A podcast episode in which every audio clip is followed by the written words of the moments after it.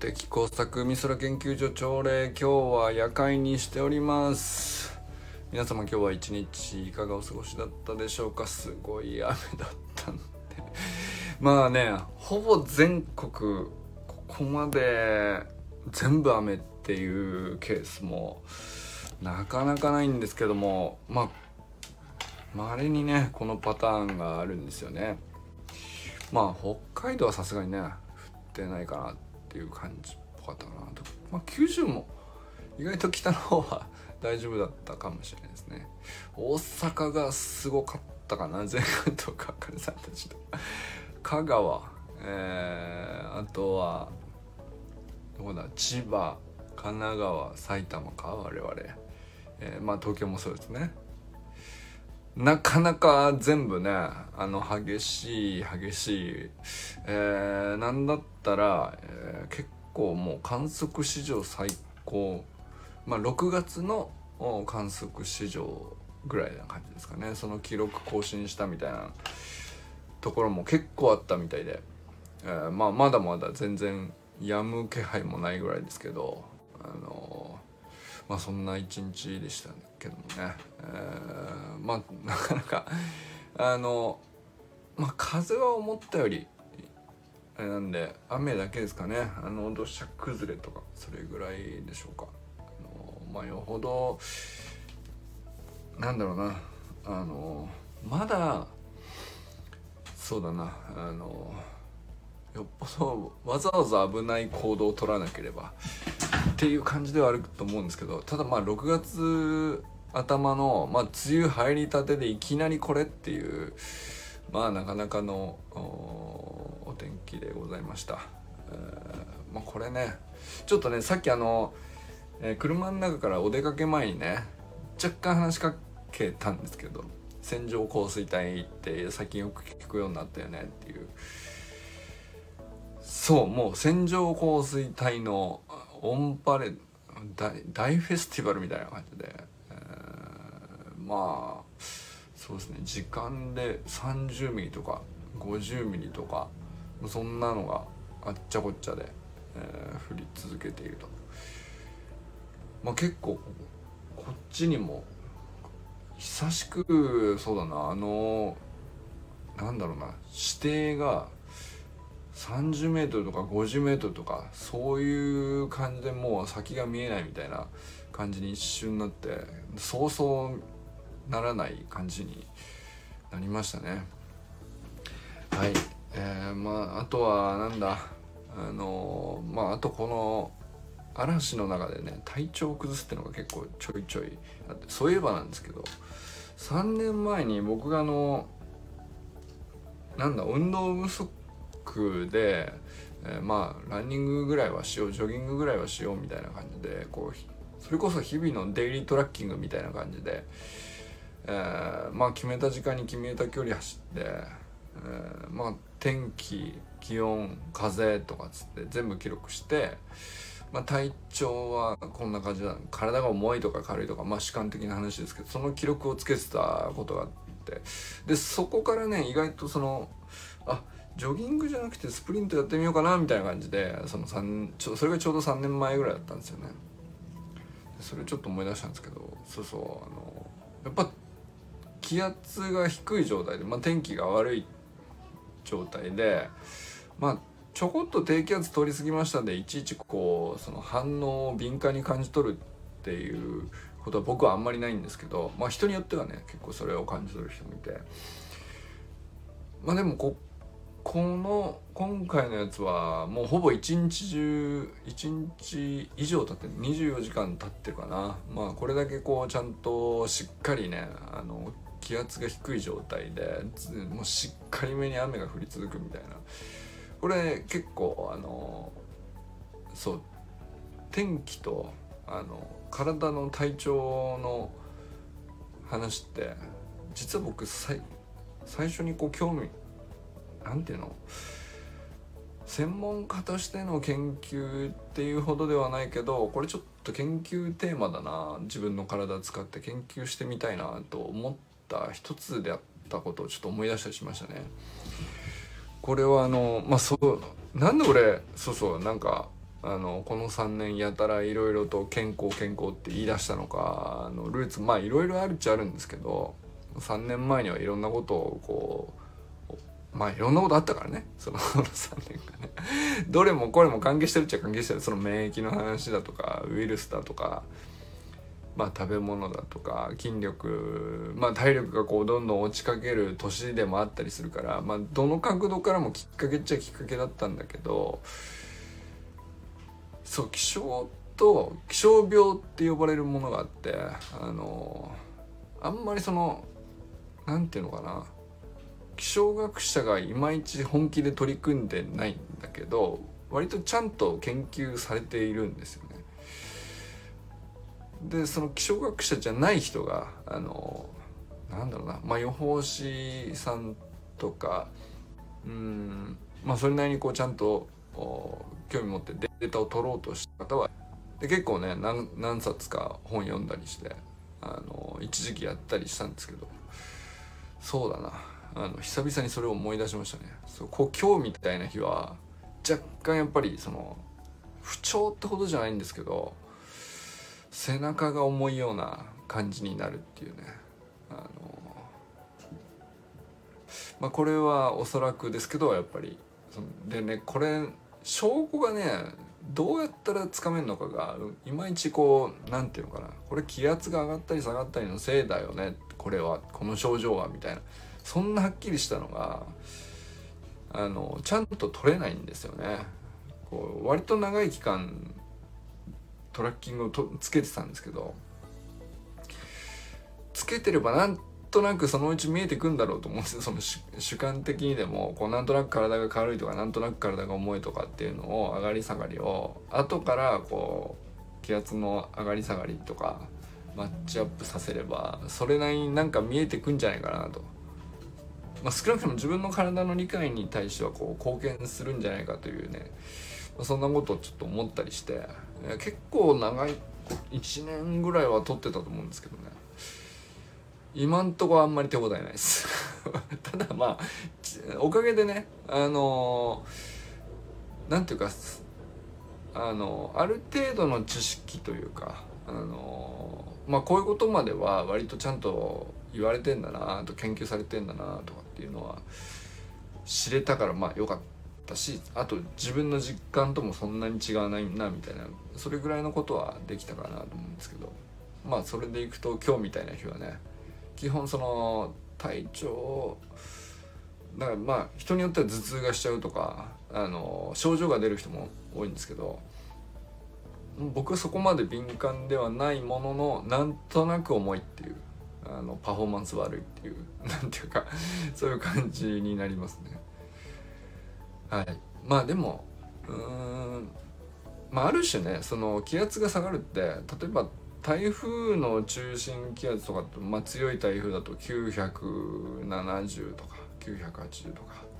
まあものすごく強い台風のど真ん中行ったら950とか、たまにありますけど、それってうんと要するにですね、まあ、普段は1010ヘクトパスカルぐらい、まあ、1気圧ってそのぐらいなんですけど。地上がそれだとすると、えー、大体1キロ 1000m から 1500m ぐらいの山の上に登ったみたいな気圧なんですよね。まあその高いとこ行くとだんだん気圧が低くなっていくっていうのでいくとその地上にいながらにして急に 1,000m の山のてっぺんに連れてこられたみたいなそういう状態になるんですよね。あのでこれそのまあ、1,000m の山なんて大したことないんじゃないって思うかもしれないけどこれあのそうゆっくり登って上がる分には大丈夫なんですよね。大したことないっちゃ大したことないんだけどこれそのどれぐらい急に上がるかが問題なんですよね。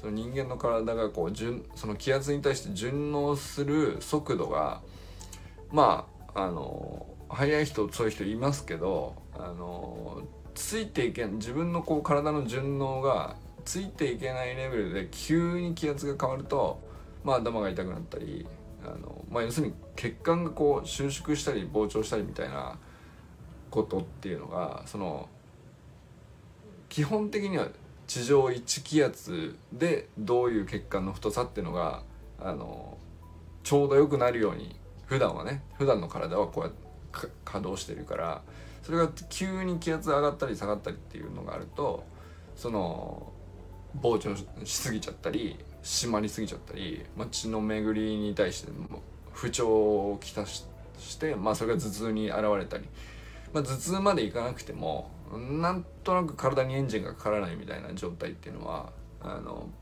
まあ主にはその気圧の問題なんですよね。で急に変わると。であるいはそのずっとそのその状態にさらされるとかっていうことがあるとあのまあ不調につながるよねっていうずっとやその高まあ軽い高山病ですね。言ったらね気象病っていうよりは僕の理解ではですねあの結局うん軽い高山病に無理やり地上にいながらにしてかからされるみたいなことだじゃないかなっていうのが僕の理解なんですけど。まあ今日はねまさしくもうそういう状態に今僕らいますよね。あの はいえー、ご挨拶しますか？砂塚森田さん。こんばんは。今日はいかがお過ごしだったでしょうか？森本あかねさん全軍んくんこんばんは。あかねさんがねなんかあのー、とあるプロジェクトになんか関わり始めて、えー、頑張って貢献するぞというストーリー上がってたんだけど結構気になってます。どんな話っていう。であかねさんがやる話だったら何だったら俺は行きたいなと思ったり。うんまあ行けなかったとしてもその途中の過程を知りたいなっていう。あこんばんは。どなたか来ていただきましてありがとうございます。それはちょっと興味あったりしますかね。山本健太さんこんばんは、えー、清水信之さんこんばんは。すごい雨ですね。えー、寺石由香さんこんばんは、えー、中村修平さんこんばんは。先ほど B リアルではね帰宅途中の感じでしたけど、まあ、もしね 帰宅をお時間ありましたら後ほど入っていただければお話できるかもしれません。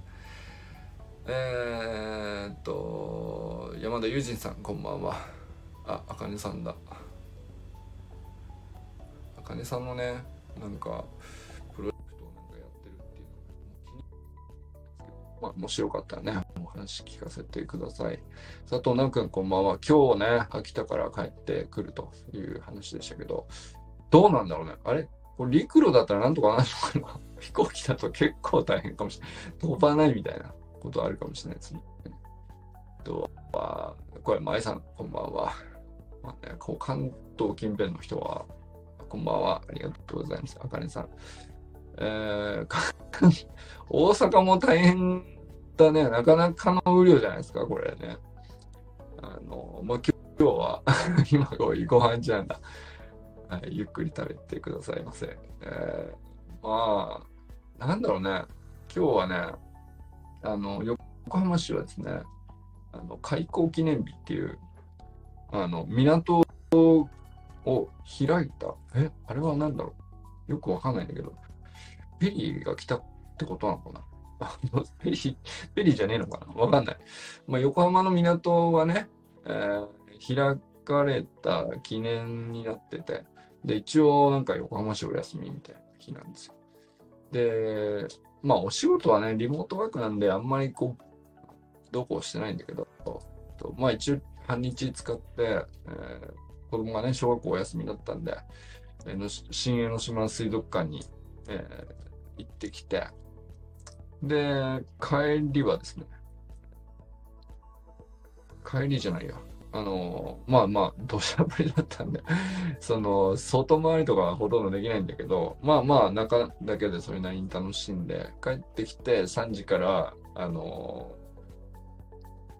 自分の、まあ、ジャムステック内のセミナーみたいのなんだけど、まあだからなんかその出勤してるようなことじゃないので、で、これもまたそのセミナーっていうのも、なんていうの、本当ゲリラセミナーみたいな感じで、あの、もう今日は今日なんかもう1対1でしたけどね。あの、ななんていうか、元、元上司かな。まあ、元上司で、まあ、すごくその、いろんな、なんだろう、新しいもん好きっていうか、新しい技術に結構飛びつくタイプの まあ僕と気が合う人っていうことなんだけど、あの、ちょっとね、あの、イレギュラーなセミナーやろうっつって、で、30分か、そこらかな、あのちょっとやって、まあ、休みといえば休みだけど、あのなんか気になってずっと、あのデータこれどうしたらいいんだ？このデータこうやったらひょっとしすげえ面白いんじゃないかみたいなことをね、一日やったりしておりました。まあ、年、そうそうそう、まあ、雨に直接関係あるかはわかんないんですけど、まあ、日本の太平洋側のね、こう南を流れてる暖流、黒潮っていうですね、暖流があるんですけど、まあ、ちょっと今日ね、その、雨とか梅雨とか、ちょっと海洋、海空な海洋学者、気象学者ですよ感をね、あの、たまに出してみようかなと思って、ちょっとそういう話しようかなと思うんですけど、黒潮っていう海の流れですね。まあ、熱帯から直接めちゃくちゃ暖かい海水がですね、日本の南には流れ込んできていて、まあ、な、なので同じその日本、その日本って北緯30度が鹿児島あたり。で、まあ北海道ぐらいが40度。秋田で40か。秋田で4、北海道の北端の43とかそんぐらいだったか。まあ45度ぐらい、45度から30度までの緯度って、まあ温帯って言われる場所なんだけど、まあ同じぐらいの緯度で行くと、例えばイギリスとかヨーロッパ側で行くとね、まあその世界中色、あの、同じ緯度だと大体同じ気候になるよねっていう話なんだけど、日本はですね、南側に黒潮が流れてるもんだから、あの、要するに熱帯からこう直接お湯が入り込んでるみたいな状態なんですよね。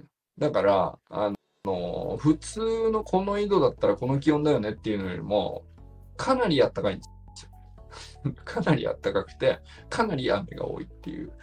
まあ、すごく特殊な場所なんですよね、実はね。その世界的に見ても、こんな緯度高この緯度の高さで、こんなに雨降って、こんなに暖かくて、で、冬超寒いっていうね。そのこの、まあだから、四季、春、夏、秋、冬は、その温帯だったら大体どこでもそれなりにそこそこあるっちゃあるのは共通してるし、まあ英語でもね、その、ちゃんと四季を表す言葉が存在してるんだから、まあ、あるっちゃあるんだけど、なんていうか、日本みたいに、こう、なんていうの、極端に夏めっちゃ暑いやんと。梅雨、梅雨なんていう季節が存在してるの日本だからだけだからね。一応、その、まあ、中国とか、あの朝鮮半島にも、その、梅雨っぽいものはあるんだけど、まあ、なんだろうな。あの確かに6月に若干雨多くなるっていう意味では梅雨っちゃ梅雨なんだけど、もう全くこういう今日みたいなね、あの、前線がドカンと居座って、南に台風がズドンといる影響で、もう、なんていうの東西1500キロぐらいの幅で、延々、えー、何十ミリの雨が降り続きますみたいなことが起こるような場所って、まあ、ま、ないんだよ。そので、なん、で、それがね、その、なんで起こるかの要因の一つに、こう、南側に黒潮が流れてるよっていうのがあって、まあ要するにその、み、日本の南側の太平洋の海が、まあ、黒潮がこう流れ込んでるせいで、常に、なんていうのもう、お風呂みたいになってるんだよね。その、ずっと湯気立ち上ってるみたいな。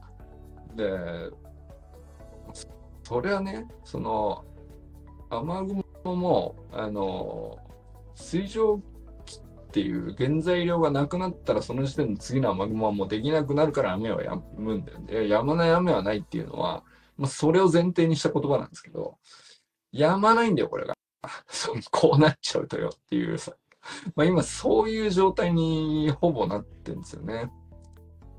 まあそれでこう、あまあ前線のせいだけで説明してもいいんだけど、あまあ今年はその黒潮っていうのも、あの、まあかなりの、だいぶ変わった状態になってて、見たことないね、これ以上。この、こんなのあるかなっていう状態なんですよ。それもね、結構、なんだろうな、研究者でも気づいてる人、気づいてない人、まだまちまちかもしれないですけど、もうかなり、あの、これどうどうなんだろう、今年はっていう、すでに。まだ、まあ、なんだろう、梅雨始まったばっかなんだけど、あの、えらいことなんじゃないかなっていう、うまあ、今降ってる雨だけでも、まあまあのことなんだけど、これから6月丸々1ヶ月と7月中旬ぐらいまでまあ梅雨があるとしてこれどうなっちゃうのかなっていう状態なんですよね。まあそれの一つの要因が黒潮やなんか変だなっていうことなんです。でその何が変かっていうとですね、えー、その大体四国九州の宮崎の辺りから四国の高知のところをなぞって紀伊半島とか東海沖とかなぞってでこうずっと流れてきて千葉の辺りで、えーと、太平洋の、まあ、東の方にこうなんていうのなんとなくもやもやとこう出ていくっていうそういう形になってるんですよね。でその千葉よりも北側では何が起こってるかというと、今度逆に黒潮ってあったかい流れなんだけど、冷たい流れがこう北から流れてきてて、三陸沖は親潮って言うんですけど、まあ、北極方面、アラスカ、千島列島の方から、すんげえ冷たいよっていう海流が、三陸沖沿いにこう下ってきて、黒潮と千葉沖でぶつかって、で、両者、あの、ぶつかった後、こう、もやもやもやっとしながら、こう、太平洋の東の方に、あの、なんていうか、流れていくという形に、普段はなってるんですよね。で、まあ、そこでね、良い漁場があるから、調子を、調子なんかは、例えば、あの、漁港として栄えたり、まあ、茨城ってそういう土地だったりしますよね。まあ、漁港たくさんあると思うんですよ。とかっていう場所なんだけど、あのー、今年なんかその、要するに、親潮がこう、えっ、ー、と、いつもの年よりも、こう、黒潮を押し下げたり、黒潮がこう、ちょっと押し上げたり、その、せめぎ合いみたいのでいくと、あの、まあ、どっちが強い弱いっていうのちょこちょこあるっちゃあるんですけど、なんかね、あの、異常に黒潮がもう勝ちすぎちゃってて、親潮がいない、いないっていうか、もう壊滅的にどこに行っちゃったのっていうぐらい、あの、もう三陸沖の、かなり北の方まで、黒潮が、あの、乗り上げちゃってるっていう 状態なんですよ。俺これこんなん見たことないんだけど、どうなんだろうな。もかあり得る話なのか、ちょっとね、詳しくはまだ、さ、あの、確信がないんですけど、何人かの人にちょっと海洋学者で詳しい人で、一応聞いたんだけど、うん、確かにっていうぐらいな感じで、あのどれぐらい珍しく異常なことなのかはよくわかんないんだけど。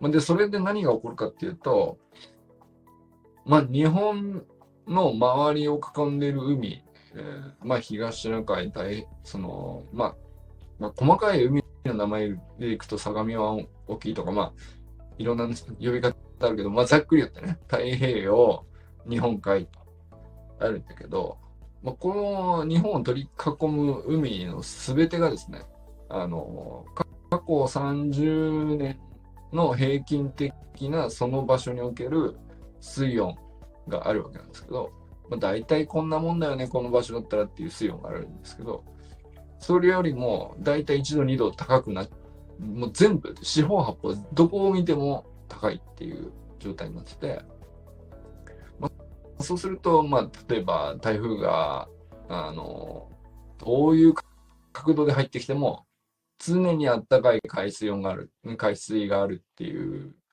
状況になっちゃうんで、まあ、その、もともとそんなに強い台風じゃなかったです。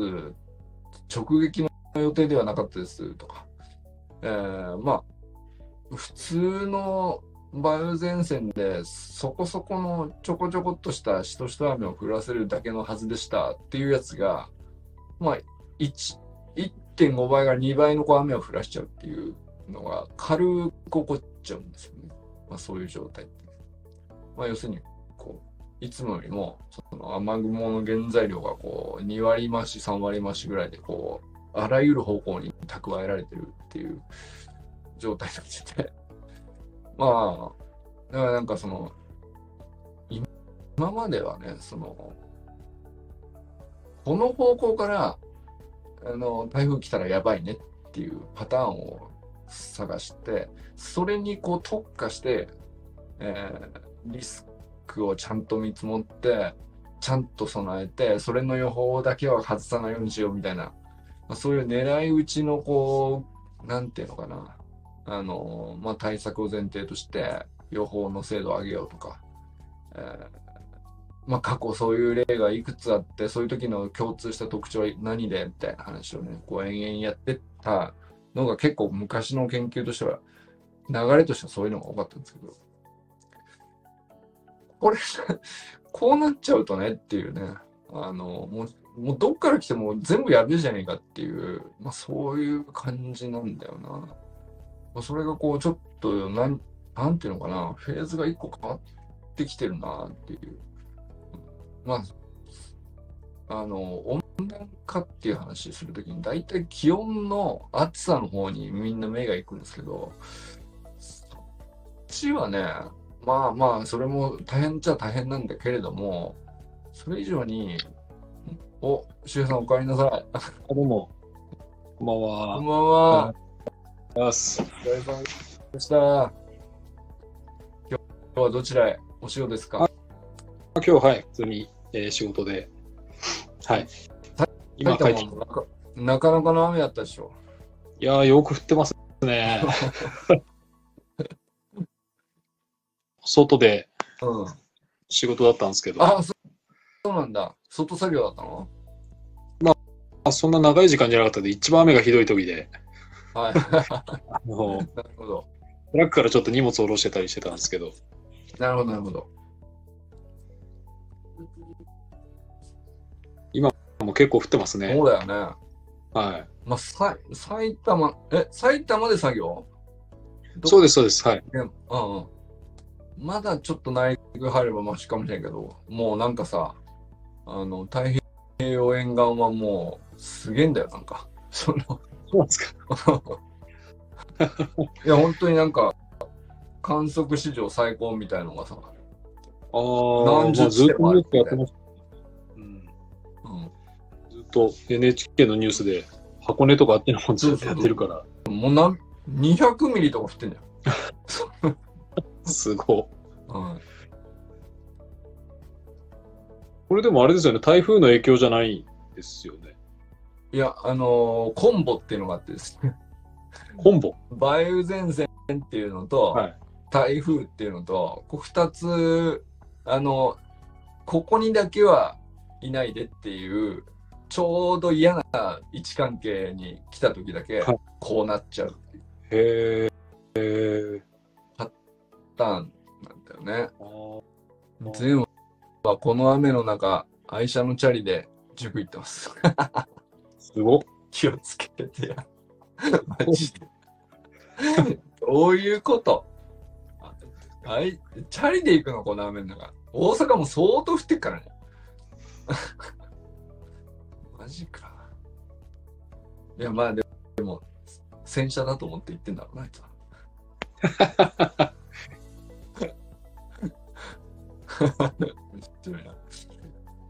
教科書ぐっちゃぐちゃになっちゃうんじゃない？うん。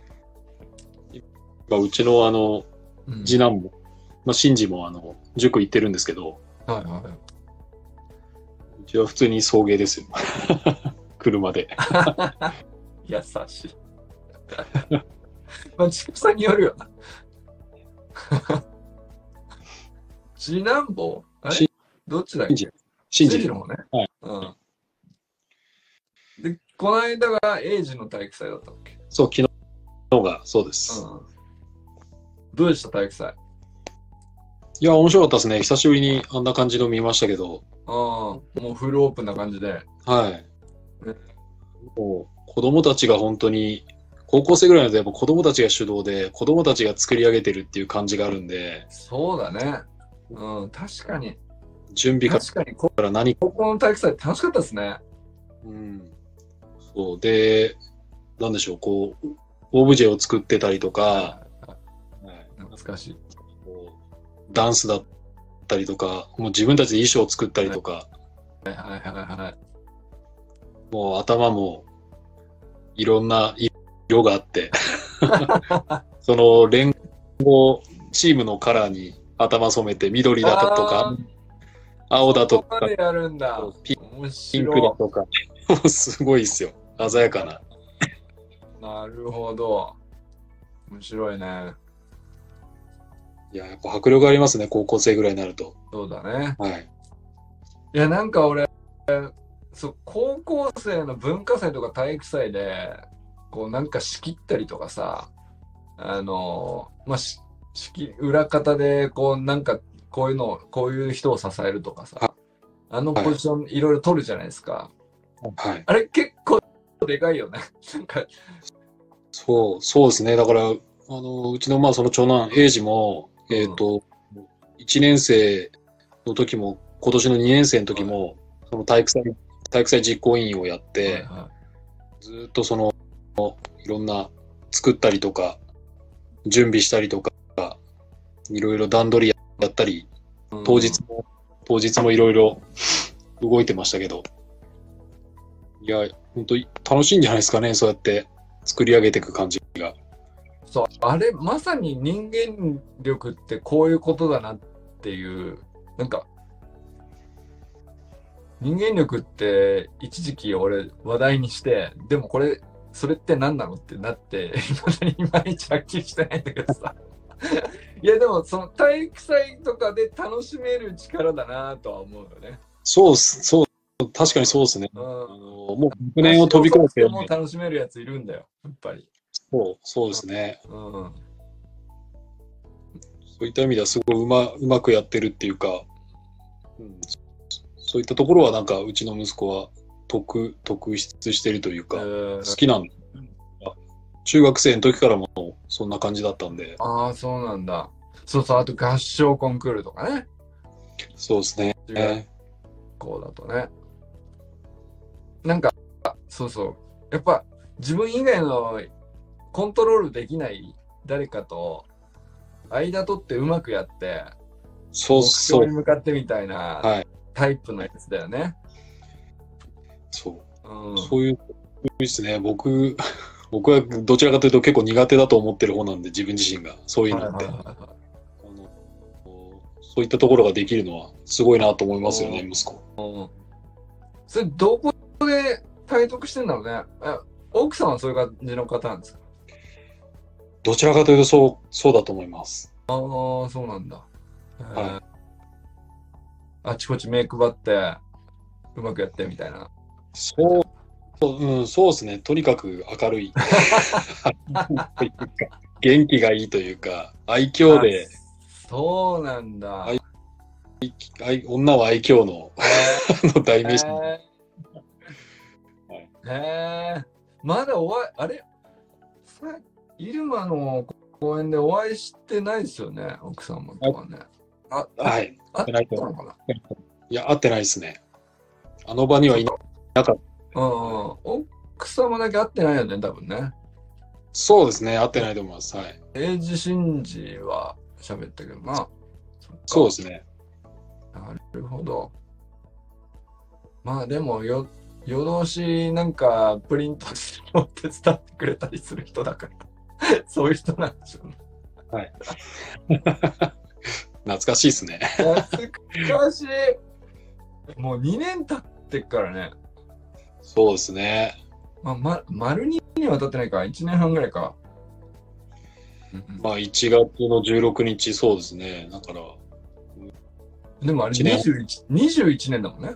あれ21、えっ、と、20 22、ん？22の1月16か。?22 年。うん、そう、22年ですね。はい丸1年ちょっとか。1年ちょいか。もう遠い昔だけど、そっか。そうですね、1年だよ。そうですね。はい。なんか、あれも壮大な体育祭だよな。まあなんだ確かに、確かにそうですね。なんか、あかねさんもストーリーでさ、なんか、とあるプロジェクトにコミットしてるみたいなこと書いてあったけどさ、自主企画みたいなやつ。そう、なんか、結局さ、その、お仕事でやってることとかも、PTA でやボランティアでやってたりとか、まあ、それ以外のなんかしらでもそうなんですけど、大体、なんか基本、体育祭として捉えると、あれをいかにこう、ちゃんと楽しくやるかっていう力だなと思ったりして。そうですね。どうやったって、こう、一生懸命やればやるほど、どっかでぶつかるからさ、意見が。いや、面白いですよね。PTA の話面白いなと思って。あ、そうですか。あの、いろんな形があるんだなと思って。中根さんのようにね、すごくこう、熱心なところというか、みんなが協力的でっていうところもあれば、うん、まあ、そうじゃないところもあったり、で、まあ、うちの会社の人で、まあ、PTA じゃないんですけど、もう子供が卒業してるんですけど、講演会でお手伝いして、で、この前、その、やっぱ体育祭の話し合いがあったんだけど、うん。全然決まんないとかって。先生とかも、その、在校生の PTA の、まあ、人たちとも講演会ともなんかうまくこう、なんか全然話が進まない、全然決まんないんですよね、なんて言いながら、あの、愚痴ってたのを聞いて、あいろんな形あるんだなと思って。確かに、確かに、あのーそうだね。あのー段取りちゃんとするとかっていうのは、決まったことに対して段取りやって、その、作業こなすみたいな話っていうのとも、どっちにするかをちゃんと合意取るみたいな話ってのは全く別の能力だもんね。うん、そうですね。PTA は本当楽しいです。すごい。いや、俺、聞いたことないんだよ。聞いたことないって言ったら言い過ぎかな。その、うーん、まあ、会長やってみたら意外とこうやりがいあって楽しかったとか、その、ある程度役職とか権限とかつくと、まあ大変な分だけやりがいありましたみたいな話を聞くんだけど、なんかそうじゃなくて、その、あかねさんみたいな雰囲気の格好、そうないと思うんだよね。ないですね。ねうちの子子供の小学校も中学校も、そんな感じじゃないですね。本当に、あの、なり手がいないので、うんなんか、こう、推推薦じゃないですけど、そうやって、いや、いやいや、なってるみたいな感じで。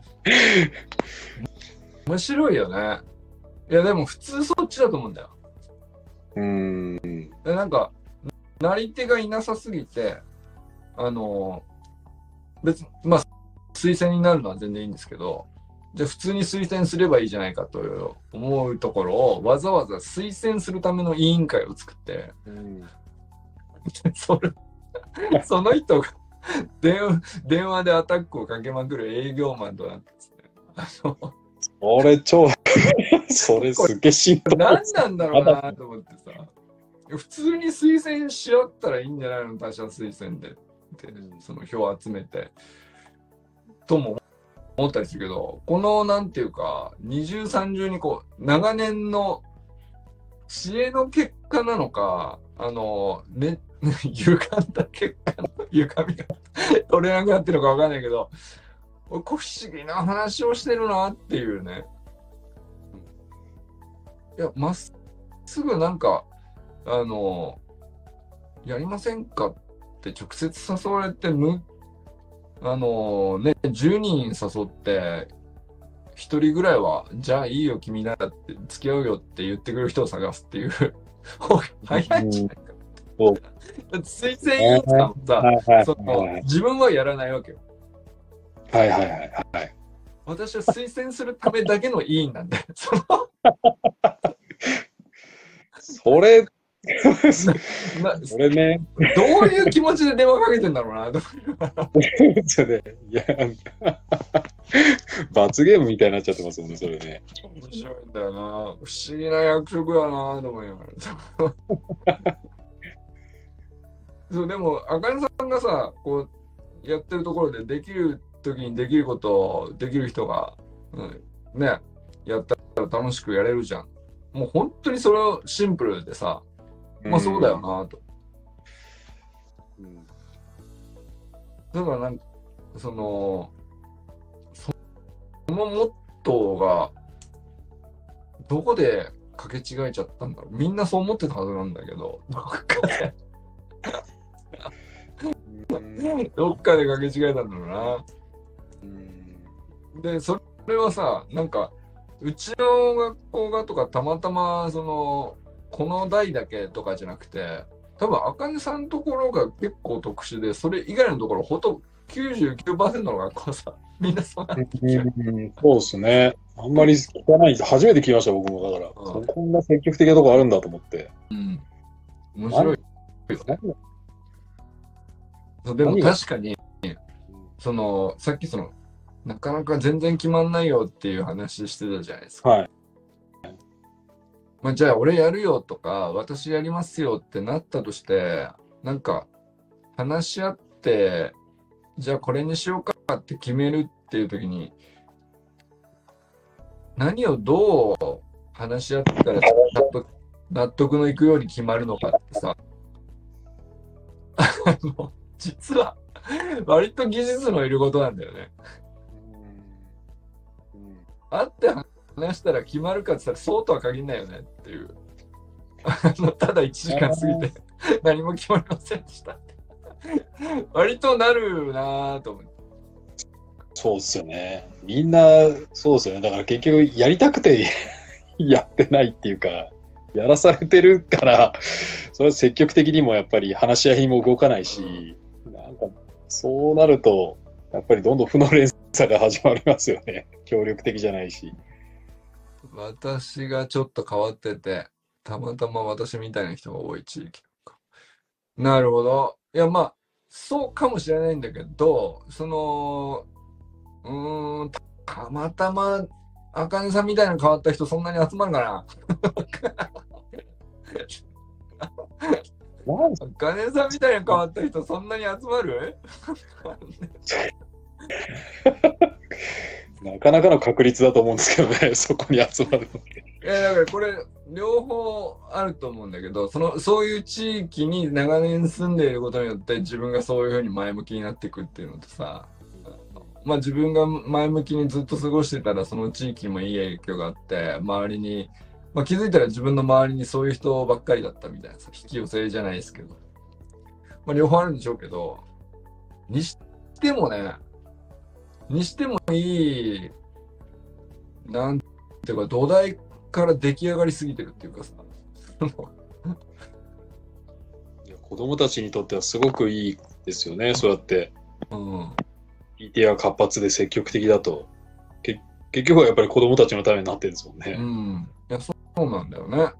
で子供たちがこう結局健全でこう前向きで明るく育つってことは親の手がかかりにくくなるから早めに効率もいいんだよな結局ね自立も早いしさ、うんまあ、そうすると善みたいなスーパーマンができるんだよな結局善くんやばいな。や善くんちょっと すごすぎるんだよな。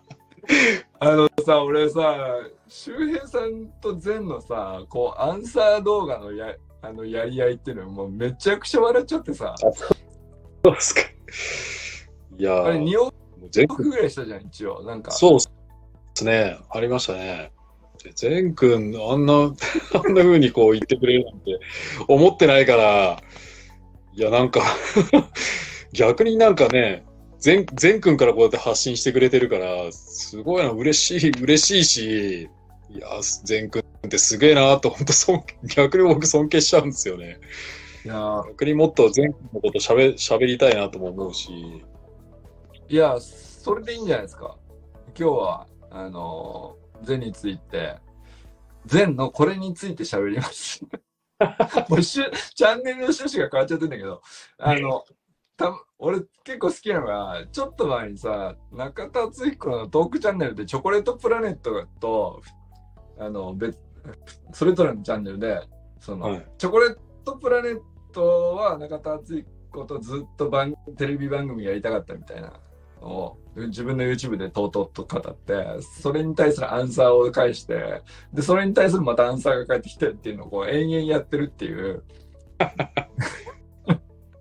これなこれ新しい文化やなと思って面白いなと思ったんだけどこれ前と周平さんが今やってるっていう状況になっててこれなんか面白い遊びだよねなんかさ いや2人で話せばいいんじゃないの直接っていうことをわざわざさああ、わざわざやってるから面白いと思うんだよね。そうそう、そうですね。うん。そう、直接こうやって話してるっていうよりは、ああ やってやり合うから面白いかもしれないですね。そうそうそう。わざわざ自分のチャンネルで独り言として喋るっていうのをある個人に向けてなんかやってるっていうさ。新しくない新しい。周りからするとさまあ聞いてる俺からするとさ話の中身としては全く何の役にも立たないんだけどそう思う。そう思います。俺もなんか、これ公開して何喋ってんのかなと思う時あるんですけど、でも、これがねあのいや本当もう中島明よりもどうでもいい話俺これ久々に更新したなと思った。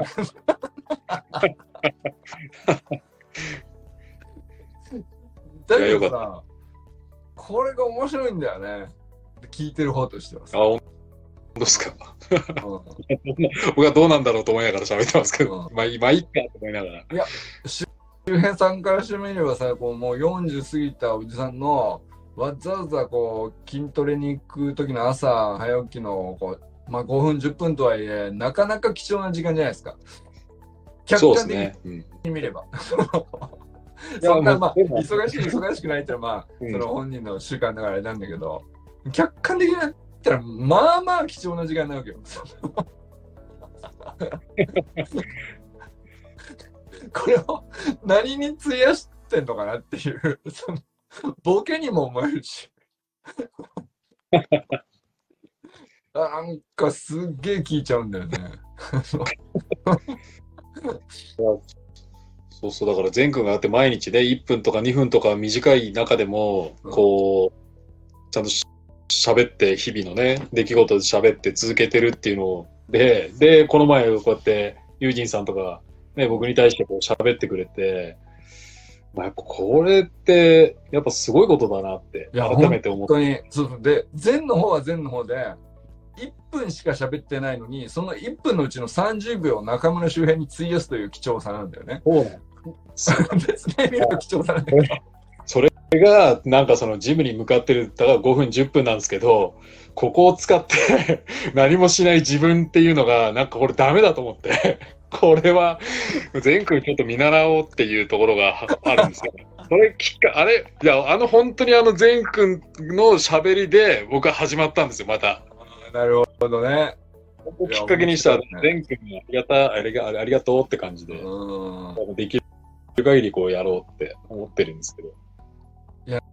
あーでもなんか俺そうこの、まあ、まだ2往復とかそこらだけどさ新しいもん見つけちゃったなと思いましたね。これさ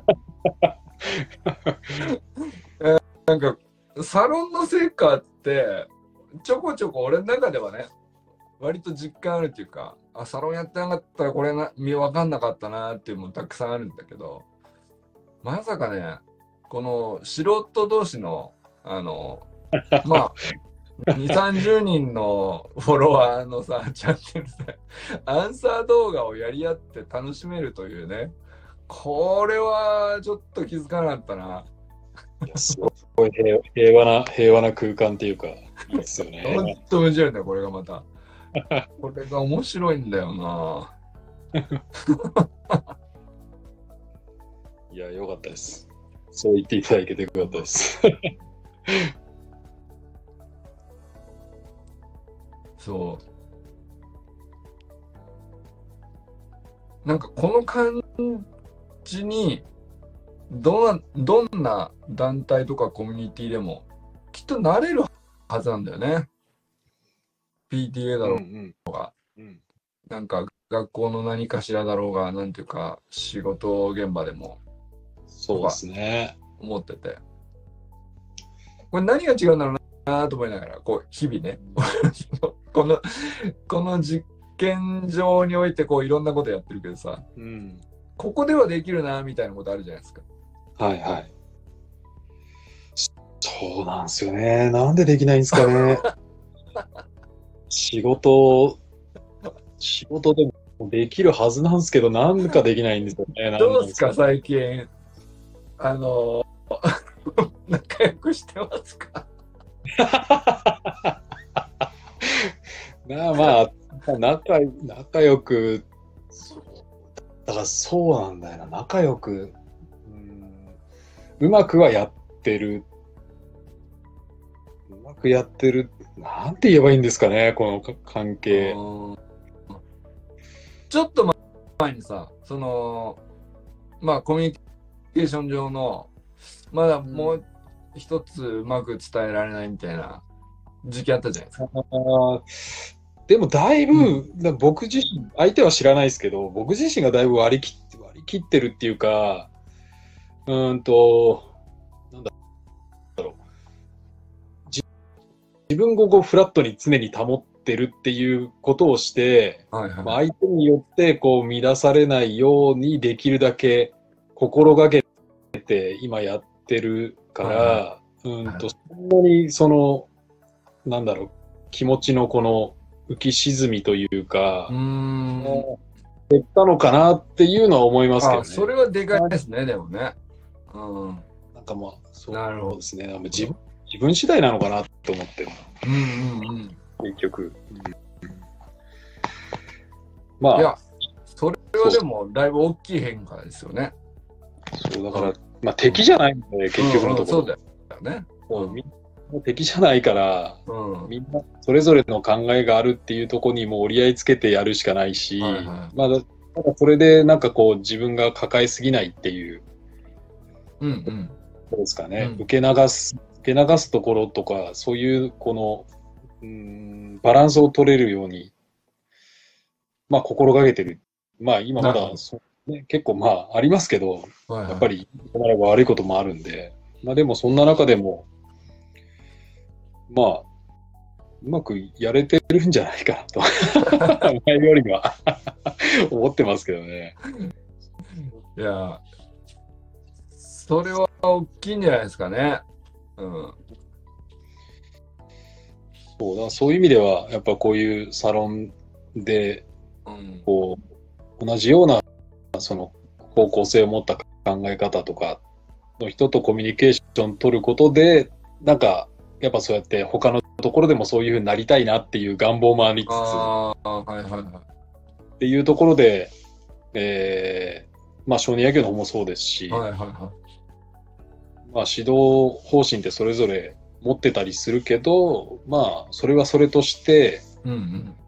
まあ、ちゃんとこの何のためにやってるかをぶらさずにっていうか、うんうんだから理念、ね、結局の理念をぶらさずに、いろんなアプローチの仕方があるよね、でやればいいのかなっていう。うん。どれが正解ってないんで、結局のところ。はいはいはい。なるほいうところなのかな？うんど。もう、なんかどんな関係なんやと毎回思います。全にお付き合いいただきありがとうございます。10代と40代のやりとり普通ないですよね。まあ親以外だとね。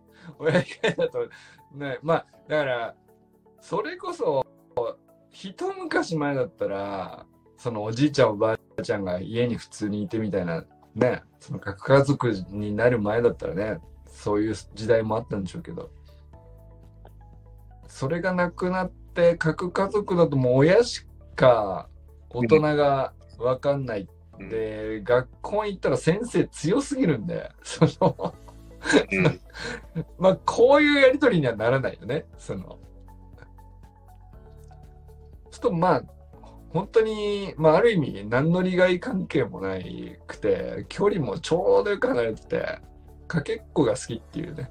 それだけの ところがちょうどいいんでしょうね。なんかなんかその周さんのさその普段のこうフラットに保つようになってきたみたいなのもなんかその反対側でこう支えがあるみたいなのもあった方がいいのかもしれないけどなんだったらその善とどうでもいいやり取りをしてるっていう これが究極のフラットなんじゃないかっていううん。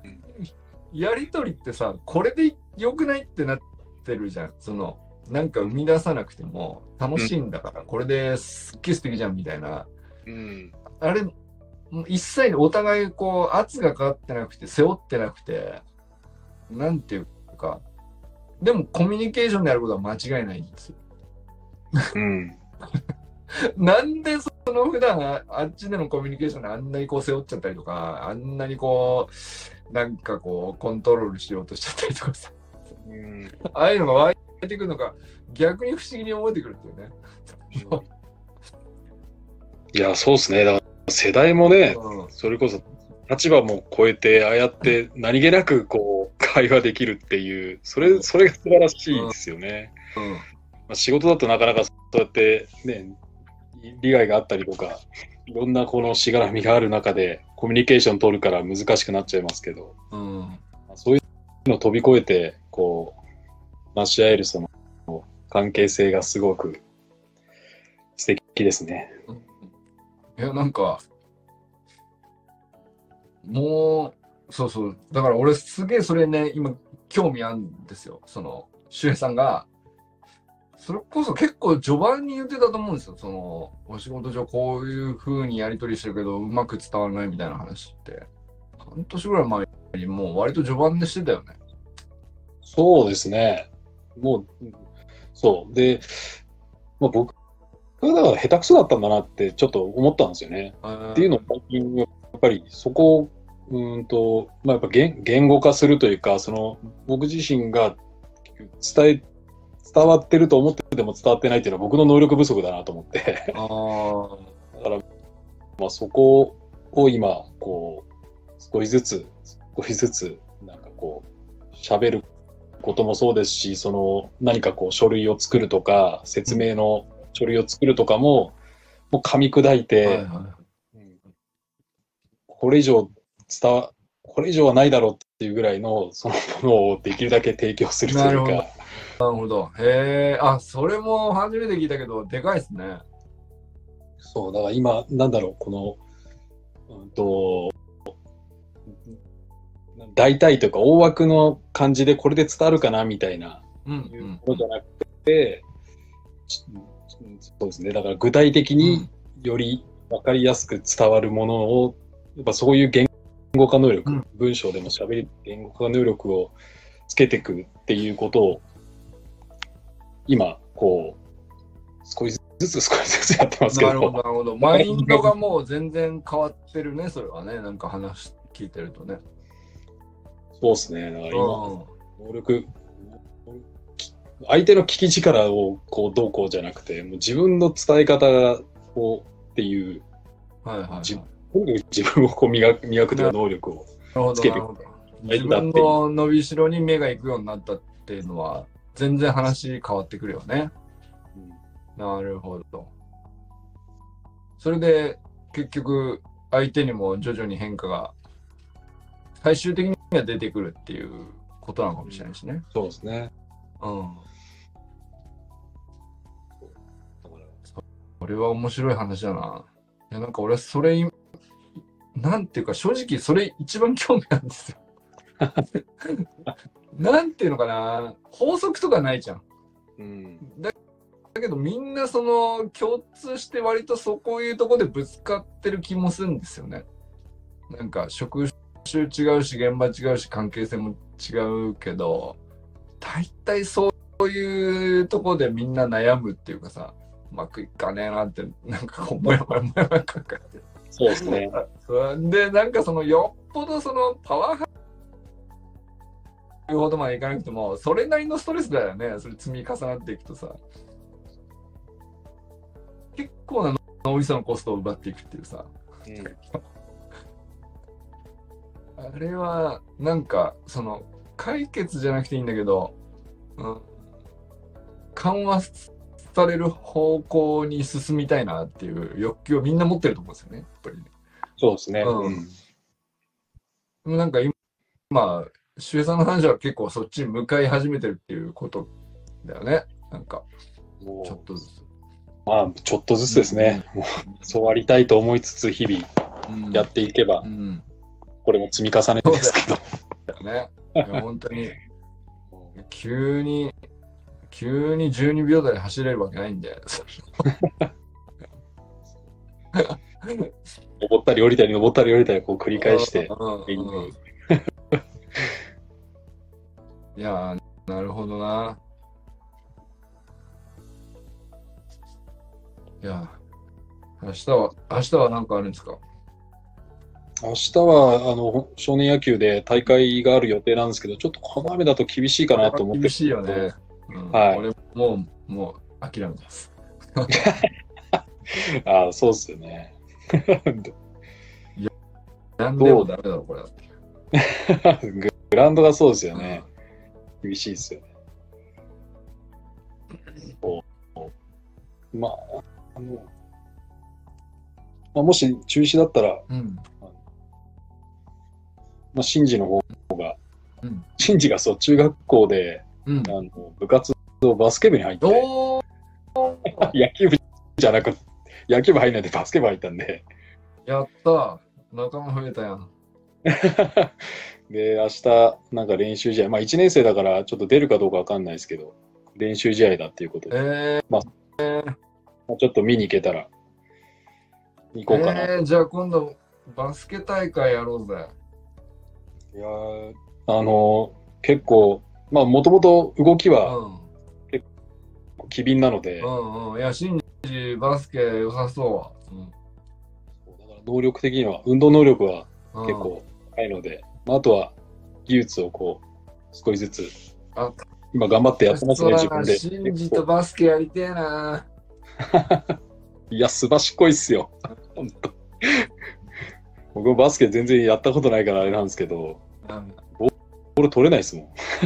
そう、結構バスケットボールもハードル高いスポーツよな、素人にな。いや、あいやあの運動、体力的にもそうだずっと切り返しで動きっぱなしじゃないですか。すごい体力だなと思って。うん練習もだから結構、その、フィジカル系のトレーニングが多いみたいで。ああ、そうなんだ。はい。